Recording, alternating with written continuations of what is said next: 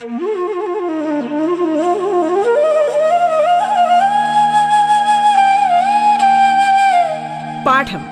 കേട്ടു പഠിക്കാൻ radio കേരളയിലൂടെ.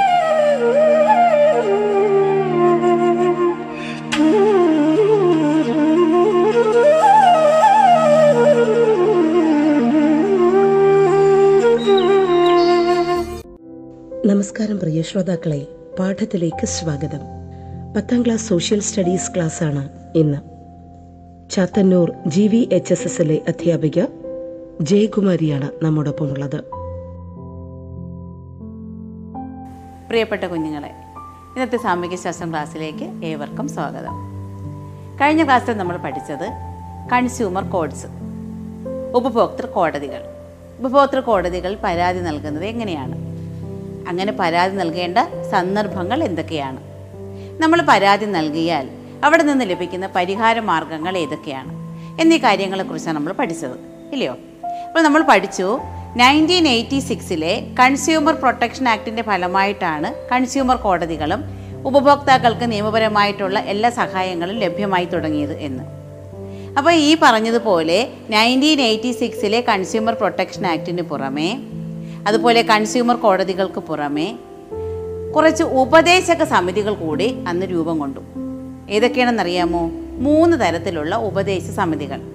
Advisory councils ഏതൊക്കെയെന്നറിയാമോ ജില്ലാ ഉപഭോക്തൃ സംരക്ഷണ council. District consumer protection council അതുപോലെ സ്റ്റേറ്റ് ഉപഭോക്തൃ സംരക്ഷണ council. State consumer protection council. അതുപോലെ നാഷണൽ കൺസ്യൂമർ പ്രൊട്ടക്ഷൻ കൗൺസിൽ. ദേശീയ ഉപഭോക്തൃ സംരക്ഷണ കൗൺസിൽ. അപ്പോൾ ഇങ്ങനെ മൂന്ന് കൗൺസിലുകൾ കൂടി ഉപദേശക സമിതികൾ കൂടി രൂപം കൊടുത്തിട്ടുണ്ട്. എന്താ ഇതിന്റെ പ്രധാനപ്പെട്ട ധർമ്മമെന്നറിയാമോ? അതത് സർക്കാരുകൾക്ക് ഉപഭോക്താവിന്റെ അവകാശങ്ങളുമായി ബന്ധപ്പെട്ട കാര്യങ്ങളിൽ ഉപദേശങ്ങൾ നൽകുക എന്നുള്ളതാണ് ഇതിൽ ഓരോ കൗൺസിലിന്റെയും ലക്ഷ്യം.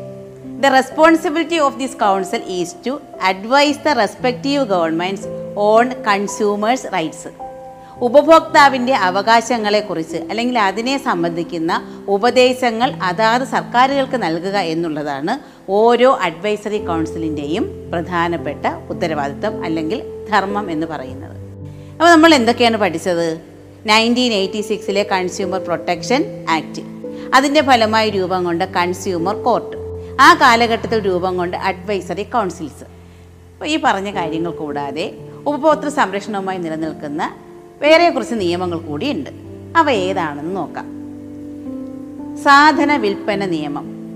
Sale of goods act nineteen thirty ആയിരത്തി തൊള്ളായിരത്തി മുപ്പതിലെ സാധന വിൽപ്പന നിയമം.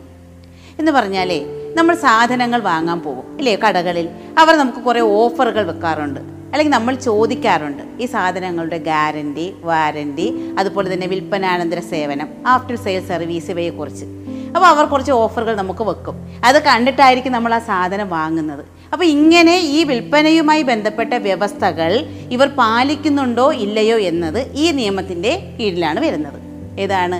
Sale of goods act nineteen thirty ആയിരത്തി തൊള്ളായിരത്തി മുപ്പതിലെ സാധന വിൽപ്പന നിയമം. അപ്പോൾ ഇങ്ങനെ ഈ വിൽപ്പന വ്യവസ്ഥകൾ പാലിക്കാതിരുന്നാൽ അത് ഈ നിയമത്തിന് വിരുദ്ധമാണ്. അടുത്തത് കാർഷികോൽപ്പന്ന നിയമം. നയന്റീൻ തേർട്ടി സെവൻ ആയിരത്തി തൊള്ളായിരത്തി മുപ്പത്തി ഏഴിലെ കാർഷിക ഉൽപ്പന്ന നിയമം അഗ്രികൾച്ചർ പ്രൊഡ്യൂസ് ആക്ട് അപ്പോൾ അഗ്രികൾച്ചർ പ്രോഡക്ട്സിന്റെ സ്റ്റാൻഡേർഡ് ഡിഫൈൻ ചെയ്യുക അല്ലെങ്കിൽ ഡിറ്റർമിൻ ചെയ്യുന്നത് ഈ നിയമത്തിന്റെ അടിസ്ഥാനത്തിലാണ്. ഓരോന്നിന്റെ നിലവാരം എത്രയുണ്ട്? കാർഷികോൽപ്പന്നങ്ങളുടെ നിലവാരം അളക്കുന്നതിനുള്ള നിയമമാണ് കാർഷികോൽപ്പന്ന നിയമം. അതുപോലെ essential commodities act nineteen fifty five അവശ്യ സാധന നിയമം. എന്ന് പറഞ്ഞാലേ കുഞ്ഞുങ്ങളെ നമുക്ക് ചില സമയങ്ങളിൽ ചില സാധനങ്ങൾക്കൊരു ദൗർലഭ്യം അനുഭവപ്പെടും. ഇല്ലയോ? വില കൂടുന്നതിന് മുമ്പ്. അതിന് നമ്മൾ എന്താ പറയുന്നത്? നിലവിലുണ്ടായിരുന്ന സാധനങ്ങളെ പൂഴ്ത്തി വെക്കും. ഹോർഡിങ് അപ്പോൾ അങ്ങനെ ഹോർഡ് ചെയ്യുക അതുപോലെ തന്നെ ബ്ലാക്ക് മാർക്കറ്റിംഗ് സിനിമാ തിയേറ്ററൊക്കെ പോകുമ്പോൾ നിങ്ങൾ കണ്ടിട്ടില്ലേ? ആദ്യമേ പോയി ക്യൂവിൽ നിന്ന് ടിക്കറ്റ് എടുത്ത് ഇവിടെ എന്ത് ചെയ്യും? പിന്നെ കൊണ്ടുവന്ന് അതിന് ബ്ലാക്കിൽ വിൽക്കുക നമ്മൾ പറയും. വില കൂട്ടി വിൽക്കും. അപ്പോൾ ഇതുപോലെയുള്ള കരിഞ്ചന്ത ബ്ലാക്ക് മാർക്കറ്റിംഗ് അതുപോലെ തന്നെ സൂപ്പർ നോർമൽ പ്രോഫിറ്റ് എന്ന് പറയും. അധിക ലാഭം ഈടാക്കൽ. അപ്പം അങ്ങനെയൊന്നും ചെയ്യാൻ പാടില്ലെന്നാണ് ഇതിലൂടെ പറയുന്നത്. അപ്പം നമുക്ക് അവശ്യ സാധനങ്ങളുടെ പൂഴ്ത്തിവെപ്പ് അതുപോലെ തന്നെ ബ്ലാക്ക് മാർക്കറ്റിംഗ് പിന്നെ എന്തുവാണ്? അമിത ലാഭം ഈടാക്കൽ ഇവയെല്ലാം ഈ നിയമത്തിനെതിരാണ്. ഇനി അടുത്ത ഒരെണ്ണം കൂടിയുണ്ട്. ഏതാ? അളവ് തൂക്ക നിലവാര നിയമം. എന്നത്തേതാണ്? ആയിരത്തി തൊള്ളായിരത്തി എഴുപത്തി ആറിൽ weights and measures act nineteen seventy six എന്ന് പറഞ്ഞാൽ നമ്മൾ തൂക്കത്തിലും അളവിലും തന്നെ ഉപഭോക്താക്കളെ കളിപ്പിക്കാൻ പറ്റില്ല. അങ്ങനെ കളിപ്പിച്ചു കഴിഞ്ഞാൽ അത് ഈ നിയമത്തിന് വിരുദ്ധമാണ്. അപ്പോൾ ഉപഭോക്താക്കളെ സംരക്ഷിക്കുന്നതിനുള്ള കുറച്ച് നിയമങ്ങളാണ് നമ്മൾ പഠിച്ചത്. ഏതൊക്കെയാണ്? Sale of good act nineteen thirty agriculture produce act nineteen thirty seven essential commodities act nineteen fifty five അതുപോലെ തന്നെ weights and measures act nineteen seventy six അപ്പോൾ ഇങ്ങനെ പല നിയമങ്ങളിലൂടെയും നമ്മൾ സാധനങ്ങൾ വാങ്ങുമ്പോൾ നമ്മുടെ അവകാശങ്ങളെ സംരക്ഷിക്കുന്നുണ്ട്. ഇല്ലയോ? അപ്പോൾ എന്തൊക്കെയാണ് നമ്മൾ പഠിച്ചത്? കൺസ്യൂമർ അതായത് ഉപഭോക്താക്കളുടെ അവകാശ സംരക്ഷണത്തിന് വേണ്ടിയിട്ട് nineteen eighty സിക്സിലെ consumer protection act consumer codes പിന്നെ ഏതാ പറഞ്ഞത്? അഡ്വൈസറി കൗൺസിൽസ് അതുപോലെ തന്നെ നമ്മളിപ്പോൾ പഠിച്ച നിയമങ്ങൾ ഉണ്ട് നമ്മുടെ സംസ്ഥാനത്തിലെ ഭക്ഷ്യസുരക്ഷാ വകുപ്പും ലീഗൽ മെട്രോളജി വകുപ്പും. അപ്പോൾ എന്തിനാ ഈ വകുപ്പുകൾ എന്ന് നിങ്ങൾ ചിന്തിച്ചിട്ടുണ്ടോ? നമ്മൾ പറഞ്ഞുവല്ലോ ആ ഉപഭോക്താക്കളെ സംരക്ഷിക്കുന്നതിന് വേണ്ടിയിട്ട് നമ്മൾ നേരത്തെ കണ്ടതുപോലെയുള്ള നിയമങ്ങൾ മാത്രമല്ല ചില ഡിപ്പാർട്ട്മെന്റുകളും വകുപ്പുകളും കൂടി പ്രവർത്തിക്കുന്നുണ്ട്. അപ്പോൾ അങ്ങനെ പ്രവർത്തനം നടത്തുന്ന വകുപ്പുകൾ ഏതൊക്കെയെന്നാണ് ഇനി നമ്മൾ പഠിക്കുന്നത്? ഒന്നാമത്തേത് നേരത്തെ നമ്മൾ കണ്ട വകുപ്പ് തന്നെയാണ് legal metrology department or legal metrology വകുപ്പ്. ഇപ്പോൾ നമ്മൾ കടകളിൽ പോകുമ്പോൾ ത്രാസ് അളവ് തൂക്ക ഉപകരണങ്ങൾ നമുക്ക് പരിചയമുണ്ടല്ലോ അപ്പോൾ നിങ്ങളുടെ വീട്ടിലെയോ നിങ്ങൾക്ക് പരിചയക്കാർക്കോ കടയോ മറ്റോ ഉണ്ടെങ്കിൽ അവരോട് ചോദിച്ചാൽ അറിയാം. എല്ലാ വർഷവും ഈ വേയിങ് മെഷീൻസ് അതായത് വേ അളവ് തൂക്ക ഉപകരണങ്ങൾ ഈ ലീഗൽ മെട്രോളജി വകുപ്പിൽ കൊണ്ടുപോയി അതിനെ എന്ത് ചെയ്യിക്കണം? കറക്റ്റ് ചെയ്യിക്കുക എന്ന് പറയും. അതായത് തൂക്കത്തിൽ വ്യത്യാസം വരാത്ത രീതിയിൽ അതിനെ അവർ കറക്റ്റ് ചെയ്ത് സീൽ വെച്ച് കൊടുക്കും. അപ്പോൾ എന്തിനാ ഈ ഡിപ്പാർട്ട്മെന്റിന്റെ ലക്ഷ്യം എന്താണ്? Ensures weight and measurement standards നമ്മുടെ അളവ് തൂക്ക ആ നിലവാരം ഉറപ്പുവരുത്തുക. ഇതാണ് ഒരു ഡിപ്പാർട്ട്മെന്റ് അടുത്ത നേരത്തെ നമ്മൾ പറഞ്ഞുവല്ലോ ഭക്ഷ്യസുരക്ഷാ വകുപ്പ് അല്ലയോ? നിങ്ങൾ പത്രത്തിലൊക്കെ കാണാറില്ലയോ? ഭക്ഷ്യസുരക്ഷാ വകുപ്പിന്റെ റെയ്ഡ്. ഹോട്ടലിൽ പഴയ ഭക്ഷണ സാധനങ്ങൾ പിടിച്ചു ഹോട്ടൽ അടച്ചു. കേട്ടിട്ടില്ലയോ? അപ്പോൾ അത് അതായത് നമുക്ക് ആവശ്യമുള്ള ഭക്ഷ്യവസ്തുക്കളുടെ ഗുണമേന്മ ഉറപ്പുവരുത്തുക എന്നതാണ് ആരുടെ ചുമതല? ഭക്ഷ്യസുരക്ഷാ വകുപ്പിന്റെ ചുമതല. അടുത്തത് നിങ്ങൾ മെഡിക്കൽ സ്റ്റോറുകളിൽ നീതി സ്റ്റോർ എന്ന് കേട്ടിട്ടുണ്ടോ? അതുപോലെ ചില ചില മെഡിക്കൽ സ്റ്റോറിലൊക്കെ എഴുതി വെച്ചിട്ടുണ്ടാകും അല്ലെ? പത്ത് ശതമാനം മുതൽ നാൽപ്പത് ശതമാനം വരെ ഡിസ്കൗണ്ടിൽ വിൽക്കുന്നു. പിന്നെ അതുപോലെ ജൻ ഔഷധി എന്ന് പറഞ്ഞാൽ സെൻട്രൽ ഗവൺമെന്റിന്റെ മെഡിക്കൽ മെഡിക്കൽ സ്റ്റോറുകൾ നിങ്ങൾ കണ്ടിട്ടുണ്ടാവും. എന്താ ഈ മെഡിക്കൽ സ്റ്റോറുകളുടെ പ്രത്യേകത നിങ്ങൾ ശ്രദ്ധിച്ചിട്ടുണ്ടോ? ഇവിടെ മരുന്നുകൾക്ക് വില കുറവാണ്.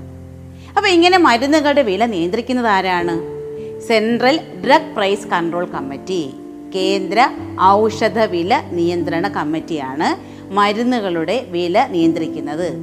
മരുന്നുകളുടെ വില സാധാരണക്കാർക്ക് ഉപയോഗിക്കുന്ന ഇതിനേക്കാൾ വിലയുള്ള മരുന്നുകൾ വില കുറച്ച് കൊടുക്കുന്നതിന് വേണ്ടിയാണ് ഈ ജന ഔഷധി പോലെയുള്ള മെഡിക്കൽ സ്റ്റോറുകൾ തുറന്നു വെച്ചിരിക്കുന്നത് ഇല്ലയോ? അതുപോലെ തന്നെ അടുത്തത് നിങ്ങൾ പത്രത്തിൽ കാണുന്നതാണ് ചില മരുന്നുകൾ നിരോധിച്ചു. എന്തുകൊണ്ടാണ് നമ്മൾ ഉപയോഗിക്കുന്ന മരുന്നുകൾ നിരോധിക്കുന്നത്? അവയുടെ ഗുണമേന്മയ്ക്ക് എന്തെങ്കിലും പ്രശ്നങ്ങളുണ്ടാകും അല്ലെങ്കിൽ അത് ഉപയോഗിച്ചാൽ നമുക്ക് എന്തുണ്ടാകും? ആരോഗ്യ പ്രശ്നങ്ങൾ ഉണ്ടാകും അല്ലയോ അപ്പോൾ ഇങ്ങനെ മരുന്നുകളുടെ ഗുണമേന്മ സുരക്ഷിതത്വം എന്നിവ ഉറപ്പുവരുത്തുന്ന വകുപ്പാണ് drugs control department drugs control വകുപ്പ്. ഇനി ഒരെണ്ണം കൂടിയുണ്ട്. ഏതെന്നറിയാമോ? Food safety and standard authority of India കേൾക്കുമ്പോഴേ നമുക്കറിയാം എന്തിനെക്കുറിച്ചുള്ളതാ ആഹാര സാധനങ്ങളുമായി ബന്ധപ്പെട്ടതാണ് ഇല്ലയോ അപ്പോൾ ഈ ആഹാര സാധനങ്ങളുടെ ഉൽപ്പാദനം വിതരണം സംഭരണം വിൽപ്പന ഇറക്കുമതി. അതായത് food production അടുത്തെന്താണ്? Distribution storage sales and import അപ്പോൾ ഇങ്ങനെയുള്ള ഓരോ ഘട്ടത്തിലും ഇവയുടെ ഗുണനിലവാരം ഉറപ്പുവരുത്തുകയാണ് food safety and standard authority of India എന്ന് പറയുന്ന ഡിപ്പാർട്ട്മെന്റിന്റെ ചുമതല. അപ്പോൾ നമ്മൾ ഏതൊക്കെ ഡിപ്പാർട്ട്മെന്റുകളെ കുറിച്ച് പഠിച്ചു? ഏതൊക്കെ ഡിപ്പാർട്ട്മെന്റുകളെ കുറിച്ചാണ് പഠിച്ചത്? ലീഗൽ മെട്രോളജി ഡിപ്പാർട്ട്മെന്റ് അതായത് ലീഗൽ മെട്രോളജി വകുപ്പ്. അടുത്തത് ഫുഡ് സേഫ്റ്റി ഡിപ്പാർട്ട്മെന്റ് ഭക്ഷ്യസുരക്ഷാ വകുപ്പ്. പിന്നെ അടുത്തത് ഏതാണ്? Central drug price control committee കേന്ദ്ര ഔഷധ വില നിയന്ത്രണ കമ്മിറ്റി അതുപോലെ ഡ്രഗ്സ് കൺട്രോൾ ഡിപ്പാർട്ട്മെന്റ് അതായത് മരുന്നുകളുടെ ഗുണമേന്മ സുരക്ഷിത എന്നിവ ഉറപ്പുവരുത്തുന്ന ഡ്രഗ്സ് കൺട്രോൾ വകുപ്പ് പിന്നെ food safety and standard authority of India അപ്പോൾ ഇങ്ങനെ വിവിധങ്ങളായ ഡിപ്പാർട്ട്മെന്റുകളും ആർക്ക് സഹായത്തിനായിട്ടുണ്ട്? ആരുടെ അവകാശങ്ങൾ സംരക്ഷിക്കാനായിട്ടുണ്ട്? ഉപഭോക്താക്കളുടെ അവകാശങ്ങൾ സംരക്ഷിക്കുന്നതിന് വേണ്ടി നിലനിൽക്കുന്നുണ്ട്. ഇനി അടുത്തത് നമ്മൾ പോകുന്നതേ നിങ്ങൾ സ്വർണം അല്ലെങ്കിൽ സ്വർണാഭരണങ്ങൾ ഇഷ്ടപ്പെടുന്നവർ ആണല്ലോ മിക്കവാറും പേർക്ക് സ്വർണാഭരണങ്ങളൊക്കെ ഇഷ്ടമാണ്. അപ്പോൾ നമ്മൾ സ്വർണം മേടിക്കാൻ പോകുമ്പോഴേ നമ്മൾ ആദ്യം ആലോചിക്കും എന്തുണ്ടോ എന്ന്? Yes B I S hallmark ആണോ എന്ന് തിരക്കാൻ അല്ലയോ? അതെന്താ ഈ ബി ഐ എസ് ഹോൾമാർക്ക് എന്ന് പറഞ്ഞാൽ? സ്വർണത്തിന്റെ പരിശുദ്ധി തെളിയിക്കുന്ന ഒരു സിമ്പലാണ് അല്ലെങ്കിൽ അടയാളമാണ്. നമ്മൾ വാങ്ങുന്ന സ്വർണാഭരണങ്ങളിൽ അതുണ്ടോ നമ്മൾ അന്വേഷിക്കും. എങ്ങനെയാണ് ഈ സ്വർണാഭരണങ്ങൾക്ക് ഈ ബി ഐ എസ് ഹോൾമാർക്ക് മുദ്രണം ലഭിച്ചത്?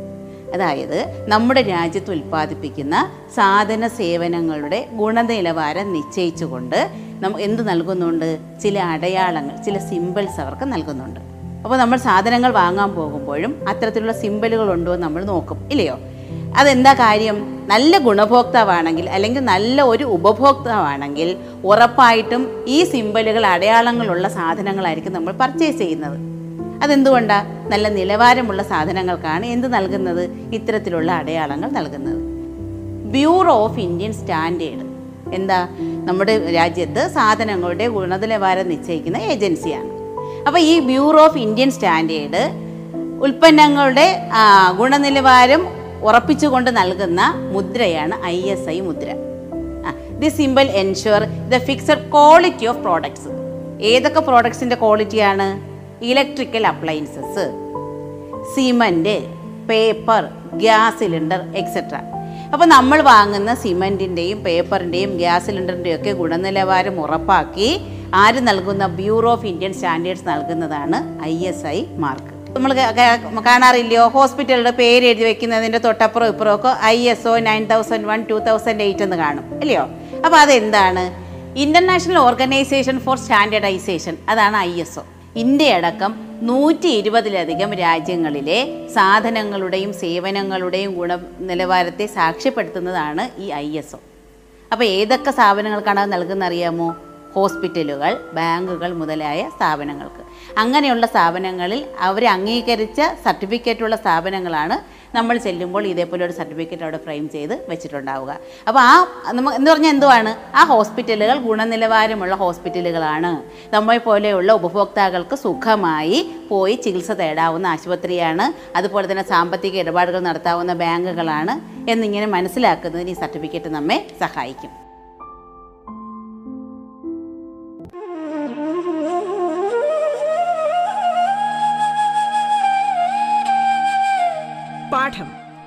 പഠിക്കാൻ റേഡിയോ കേരളയിലൂടെ. പാഠത്തിൽ ഇനി ഇടവേള.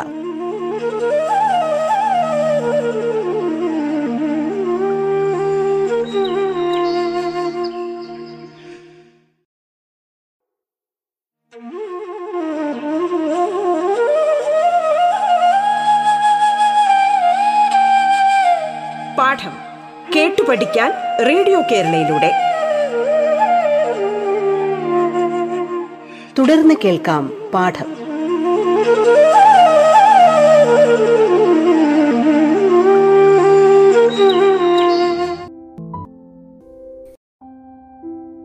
സ്വർണാഭരണങ്ങളിൽ അടിച്ചിരിക്കുന്ന ഏതാണ്? ബി എസ് ഹോൾമാർക്ക് മുദ്രണം. ആ ചിഹ്നം കാണുമ്പോൾ നിങ്ങൾക്ക് എല്ലാ പേർക്കും അറിയാം. എന്താ അത് സൂചിപ്പിക്കുന്നത്? ആ സ്വർണാഭരണങ്ങളുടെ പരിശുദ്ധിയെ സൂചിപ്പിക്കുന്നു. Ensure the purity of gold electronic electrical ഉപകരണങ്ങളുടെ സുരക്ഷ സാക്ഷ്യപ്പെടുത്തുന്ന ചിഹ്നമാണ് സി ഇ എന്നുള്ളത്. എന്താണ്? The symbol certify the safety of electronic and electrical appliances അപ്പോൾ അതിന്റെ സുരക്ഷ ഉള്ളതാണ്. നമുക്ക് സുഖമായി വാങ്ങി ഉപയോഗിക്കാം എന്നുള്ളതാണ് അതുകൊണ്ട് അർത്ഥമാക്കുന്നത്.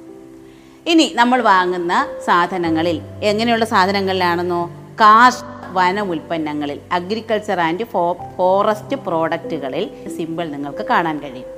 ഇതിനെ നമ്മൾ അക്മാർക്ക് എന്നാണ് പറയുന്നത്. അപ്പോൾ നമ്മൾ വാങ്ങുന്ന കാർഷിക ഉൽപ്പന്നങ്ങളും ഫോറസ്റ്റ് പ്രോഡക്റ്റുകളും ഒക്കെ വളരെ ക്വാളിറ്റി ഉള്ളതാണ് എന്ന് തെളിയിക്കുന്നതിനുള്ള സർട്ടിഫിക്കറ്റാണ് ഈ അക്മാർക്ക് എന്ന് പറയുന്ന മുദ്രണം. അതുപോലെ രണ്ടും ഒരേ പ്രോഡക്റ്റ് തന്നെയാണ്. ഒന്നിനകത്ത് ഒരു ഗ്രീൻ സിമ്പലും മറ്റതിനകത്ത് റെഡ് സിമ്പലുമാണ് കൊടുത്തേക്കുന്നത്. ഇതെന്താ ഉദ്ദേശിക്കുന്നത്? ഒന്നിന്റെ ആ ഗ്രീൻ സിമ്പലിന്റെ താഴെ വെജ് എന്നും മറ്റേന്റെ താഴെ റെഡ് സിമ്പലിന്റെ താഴെ നോൺ വെജ് എന്നും കൊടുത്തിട്ടുണ്ട്. അപ്പോൾ അതെന്താ ഉദ്ദേശിക്കുന്നത്? സസ്യ സസ്യേതര ആഗ്ര ആഹാര സാധനങ്ങൾ. അതായത് വെജ് ആൻഡ് നോൺ വെജ്. ഇവയെ തമ്മിൽ തിരിച്ചറിയാനാണ് ഈ ചിഹ്നം നമ്മെ സഹായിക്കുന്നത്. അപ്പോൾ വെജ് ആണെങ്കിൽ അതിനകത്ത് ഈ പച്ച സിമ്പലും നോൺ വെജ് ആണെങ്കിൽ റെഡ് സിമ്പലും ഉണ്ടാവും. അത് കണ്ടുകൊണ്ട് നമുക്കിത് ഏതാണെന്ന് തിരിച്ചറിഞ്ഞ് വാങ്ങുന്നതിന് കഴിയും. ഇനി നമ്മൾ വാങ്ങുന്ന സാധനങ്ങളുടെ പ്രത്യേകിച്ച് ഏതിന്റെ പഴവർഗങ്ങളിൽ നിന്നും പച്ചക്കറികളിൽ നിന്നുമുള്ള ഉൽപ്പന്നങ്ങളുടെ സുരക്ഷിതത്വവും ഗുണനിലവാരവും ഉറപ്പുവരുത്തുന്നതിനാണ് അത്തരത്തിലുള്ള പ്രോഡക്റ്റുകളിൽ എഫ് പി ഒ എന്ന് ടൈപ്പ് ചെയ്ത് ഒരു ടൈയുടെ അടയാളമൊക്കെ കൊടുത്തൊരു സിമ്പിൾ ഉണ്ടാവും. അതിന്റെ എഫ് പി ഒ എന്ന് പറഞ്ഞാൽ ഫുഡ് പ്രോഡക്റ്റ് ഓർഡർ എന്നാണ്. എന്ന് പറഞ്ഞാൽ ഈ പച്ചക്കറിയിൽ നിന്ന് ഉൽപ്പാദിപ്പിക്കുന്നവയായാലും പഴവർഗങ്ങളിൽ നിന്ന് ഉൽപ്പാദിപ്പിച്ചതായാലും ഈ ഉൽപ്പന്നം ഗുണമേന്മയും സുരക്ഷിതത്വവും ഉള്ളതാണെന്ന് നമ്മെ ബോധ്യപ്പെടുത്തുന്നതിന് വേണ്ടിയാണ് ഈ എഫ് പി ഒ എന്നുള്ള സിമ്പിൾ അതിനകത്ത് കൊടുക്കുന്നത്. അപ്പോൾ നമ്മളിവിടെ പഠിച്ചു. എന്താ പഠിച്ചത്? സാധന സേവനങ്ങളുടെ ഗുണനിലവാരം നോക്കിയിട്ട് അല്ലെങ്കിൽ ഗുണനിലവാരം ഉറപ്പ് വരുത്തി നൽകുന്ന സിമ്പലുകളെ കുറിച്ച് ഓക്കെ അപ്പോൾ ഇത് ടീച്ചർ കുറച്ച് സിമ്പിൾസാണ് ഇവിടെ പഠിപ്പിച്ചത്. ബാക്കി ഇനിയുള്ളവ നിങ്ങൾ കണ്ടെത്തുന്നതിനും പാട് ചെയ്യുന്നതിനും കഴിയും. അപ്പോൾ ഇവിടെ നമ്മൾ എന്താ പഠിച്ചത്? ഉപഭോക്തൃ സംരക്ഷണത്തെ കുറിച്ച് ഉപഭോക്തൃ സംരക്ഷണത്തിനായി നിയമിച്ച ആക്റ്റായ നയന്റീൻ എയ്റ്റി സിക്സിലെ കൺസ്യൂമർ പ്രൊട്ടക്ഷൻ ആക്ടിനെ കുറിച്ച് അതിന്റെ ഫലമായി രൂപം കൊണ്ട കൺസ്യൂമർ കോടതികളെ കുറിച്ച് അതുപോലെ തന്നെ ഇത് കൂടാതെ നിലവിലുള്ള ഉപദേശക സമിതികളെ കുറിച്ച് അത് കഴിഞ്ഞ് നിലവിലുള്ള നിയമങ്ങൾ. അതുപോലെ തന്നെ നമ്മുടെ ഗവൺമെന്റുകൾ നടപ്പിലാക്കുന്ന വിവിധ തരം ഡിപ്പാർട്ട്മെന്റുകൾ അല്ലയോ?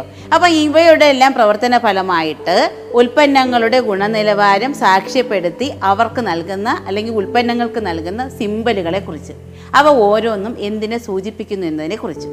അപ്പോൾ ഇത്രയും കാര്യങ്ങൾ പഠിച്ചു കഴിഞ്ഞപ്പോൾ നമുക്കറിയാമല്ലോ നമ്മൾ ഓരോരുത്തരും ഉപഭോക്താക്കളാണ്. നമ്മുടെ അവകാശങ്ങളെ എങ്ങനെ സംരക്ഷിക്കണമെന്ന്. ഇപ്പം നിയമങ്ങളുണ്ട് ഭരണപരമായ ഇടപെടലുകൾ നമ്മൾ കണ്ടു. ഇങ്ങനെ കുറേ കാര്യങ്ങൾ നമ്മൾ കണ്ടു. ഇത് മാത്രം കൊണ്ട് ഉപഭോക്താക്കളുടെ അവകാശങ്ങൾ പൂർണമായി സംരക്ഷിക്കപ്പെടുമോ? ഇല്ല. എന്തുകൂടി ആവശ്യമുണ്ട്? ഒരു സോഷ്യൽ ഇന്റർവെൻഷൻ കൂടി വേണം അല്ലേ? സാമൂഹികപരമായ ഇടപെടൽ കൂടി ഉണ്ടെങ്കിൽ മാത്രമേ നമ്മുടെ അവകാശങ്ങളെ പൂർണമായി നമുക്ക് നേടിയെടുക്കുന്നതിന് കഴിയൂ. എങ്ങനെയാണ് ഒരു സോഷ്യൽ ഇന്റർവെൻഷൻ കൊണ്ടുവരുന്നത്? ഏതിൽ? ഉപഭോക്തൃ സംരക്ഷണവുമായി ബന്ധപ്പെടുത്തി. എന്തൊക്കെ പ്രവർത്തനങ്ങൾ നമുക്ക് ചെയ്യാൻ കഴി- കഴിയും? നിങ്ങൾക്ക് നിങ്ങളുടെ വീട്ടിന്റെ അടുത്തൊക്കെ ഈ കർഷക സമിതികൾ ഉണ്ടാവില്ലയോ? കാർഷിക വിപണി പോലെയുള്ളവ. അവ എന്തിനു വേണ്ടിയിട്ടാ?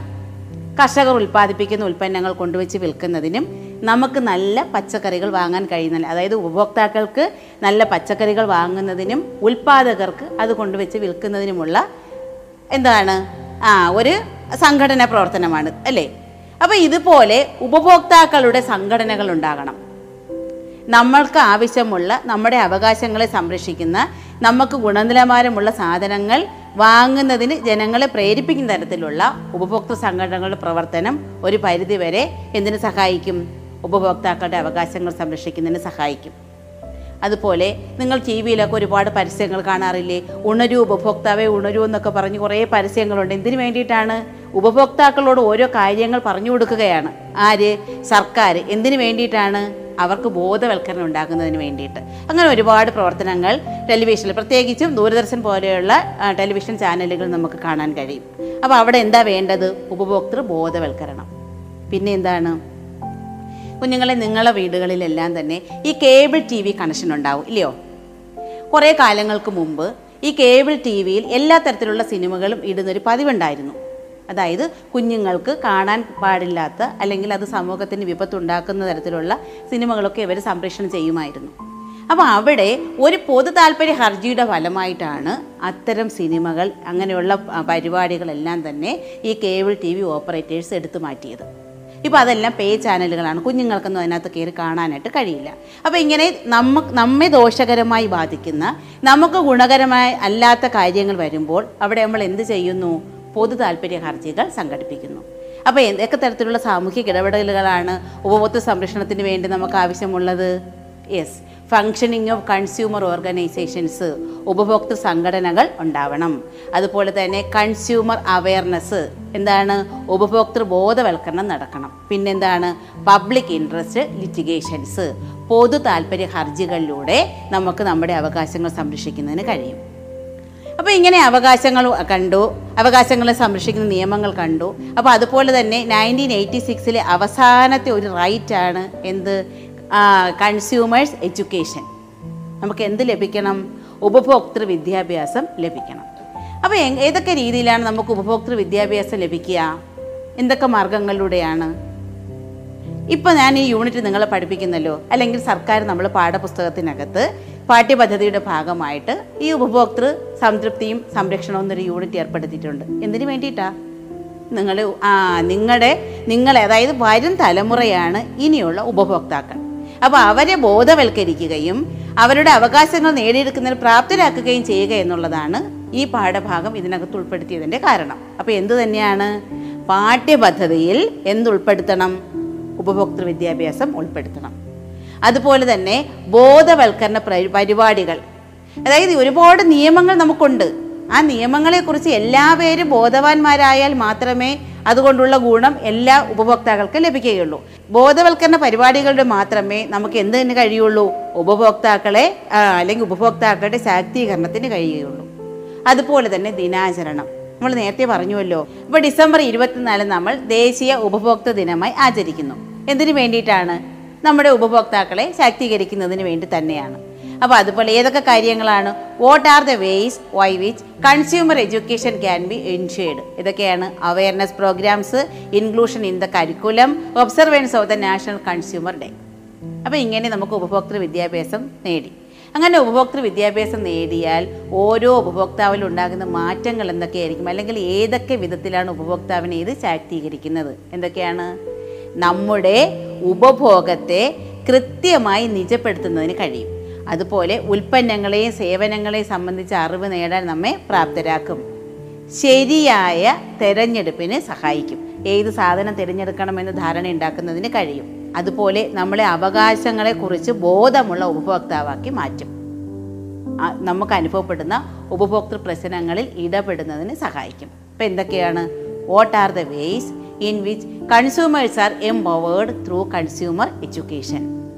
helps to consume sensibly as per the wants, helps to acquire information regarding products and services, enable the consumer to make the right choices, make the consumer aware of his or her rights, make them capable of intervening the consumer dispute. അപ്പോൾ നമുക്ക് നിയമങ്ങളെക്കുറിച്ച് അറിഞ്ഞു സമൂഹത്തിന് ഇടപെടലുണ്ടായി നമുക്ക് ഉപഭോക്തൃ വിദ്യാഭ്യാസവും ലഭിച്ചു ഇതെല്ലാം കിട്ടി ശാക്തീകരിക്കപ്പെട്ട നമ്മൾ എന്തൊക്കെ മാറ്റങ്ങളാണ് ഉണ്ടാവേണ്ടത്? അങ്ങനെയാണെങ്കിൽ ഇതെല്ലാം കിട്ടിക്കഴിഞ്ഞാൽ നമ്മൾ എങ്ങനെയായിരിക്കും പ്രതികരിക്കേണ്ടതെന്നാണ്.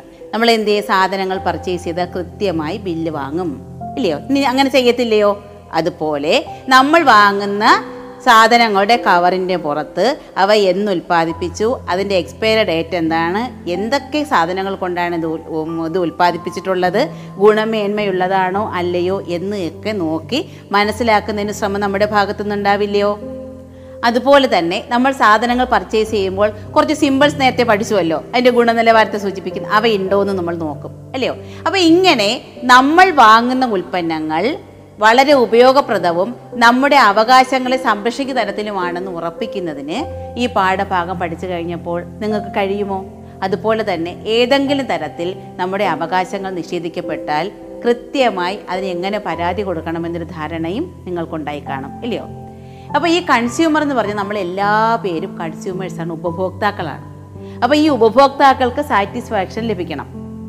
അങ്ങനെ സാറ്റിസ്ഫാക്ഷൻ ലഭിക്കണമെങ്കിൽ ഗുണമേന്മയുള്ളതും ന്യായവിലയ്ക്ക് ലഭിക്കുന്നതുമായ നമുക്ക് യാതൊരുവിധ ദോഷം സംഭവിക്കാത്ത ഉൽപ്പന്നങ്ങൾ നമുക്ക് വാങ്ങാൻ കഴിയണം. അങ്ങനെ നമ്മൾ അവകാശങ്ങൾ എവിടെയെങ്കിലും ധ്വംസിക്കപ്പെട്ടാൽ അതിനെതിരെ പരിഹാരം കാണുന്നതിനും നമുക്ക് ഈ പാഠഭാഗത്തിലൂടെ പഠിക്കുന്നതിന് കഴിഞ്ഞു. അപ്പോൾ എന്തൊക്കെ കാര്യങ്ങളാണ് പഠിച്ചത്? കൺസംഷൻ കൺസ്യൂമർ കൺസ്യൂമേഴ്സ് സാറ്റിസ്ഫാക്ഷൻ അല്ലയോ?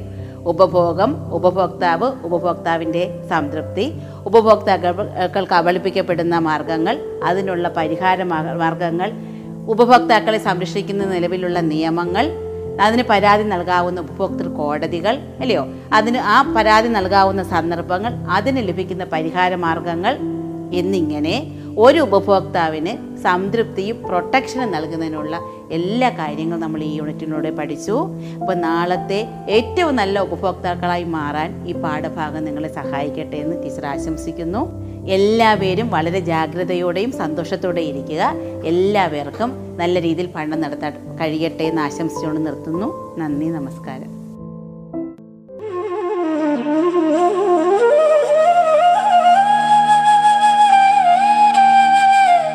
പാഠം കേട്ടു പഠിക്കാൻ റേഡിയോ കേരളയിലൂടെ.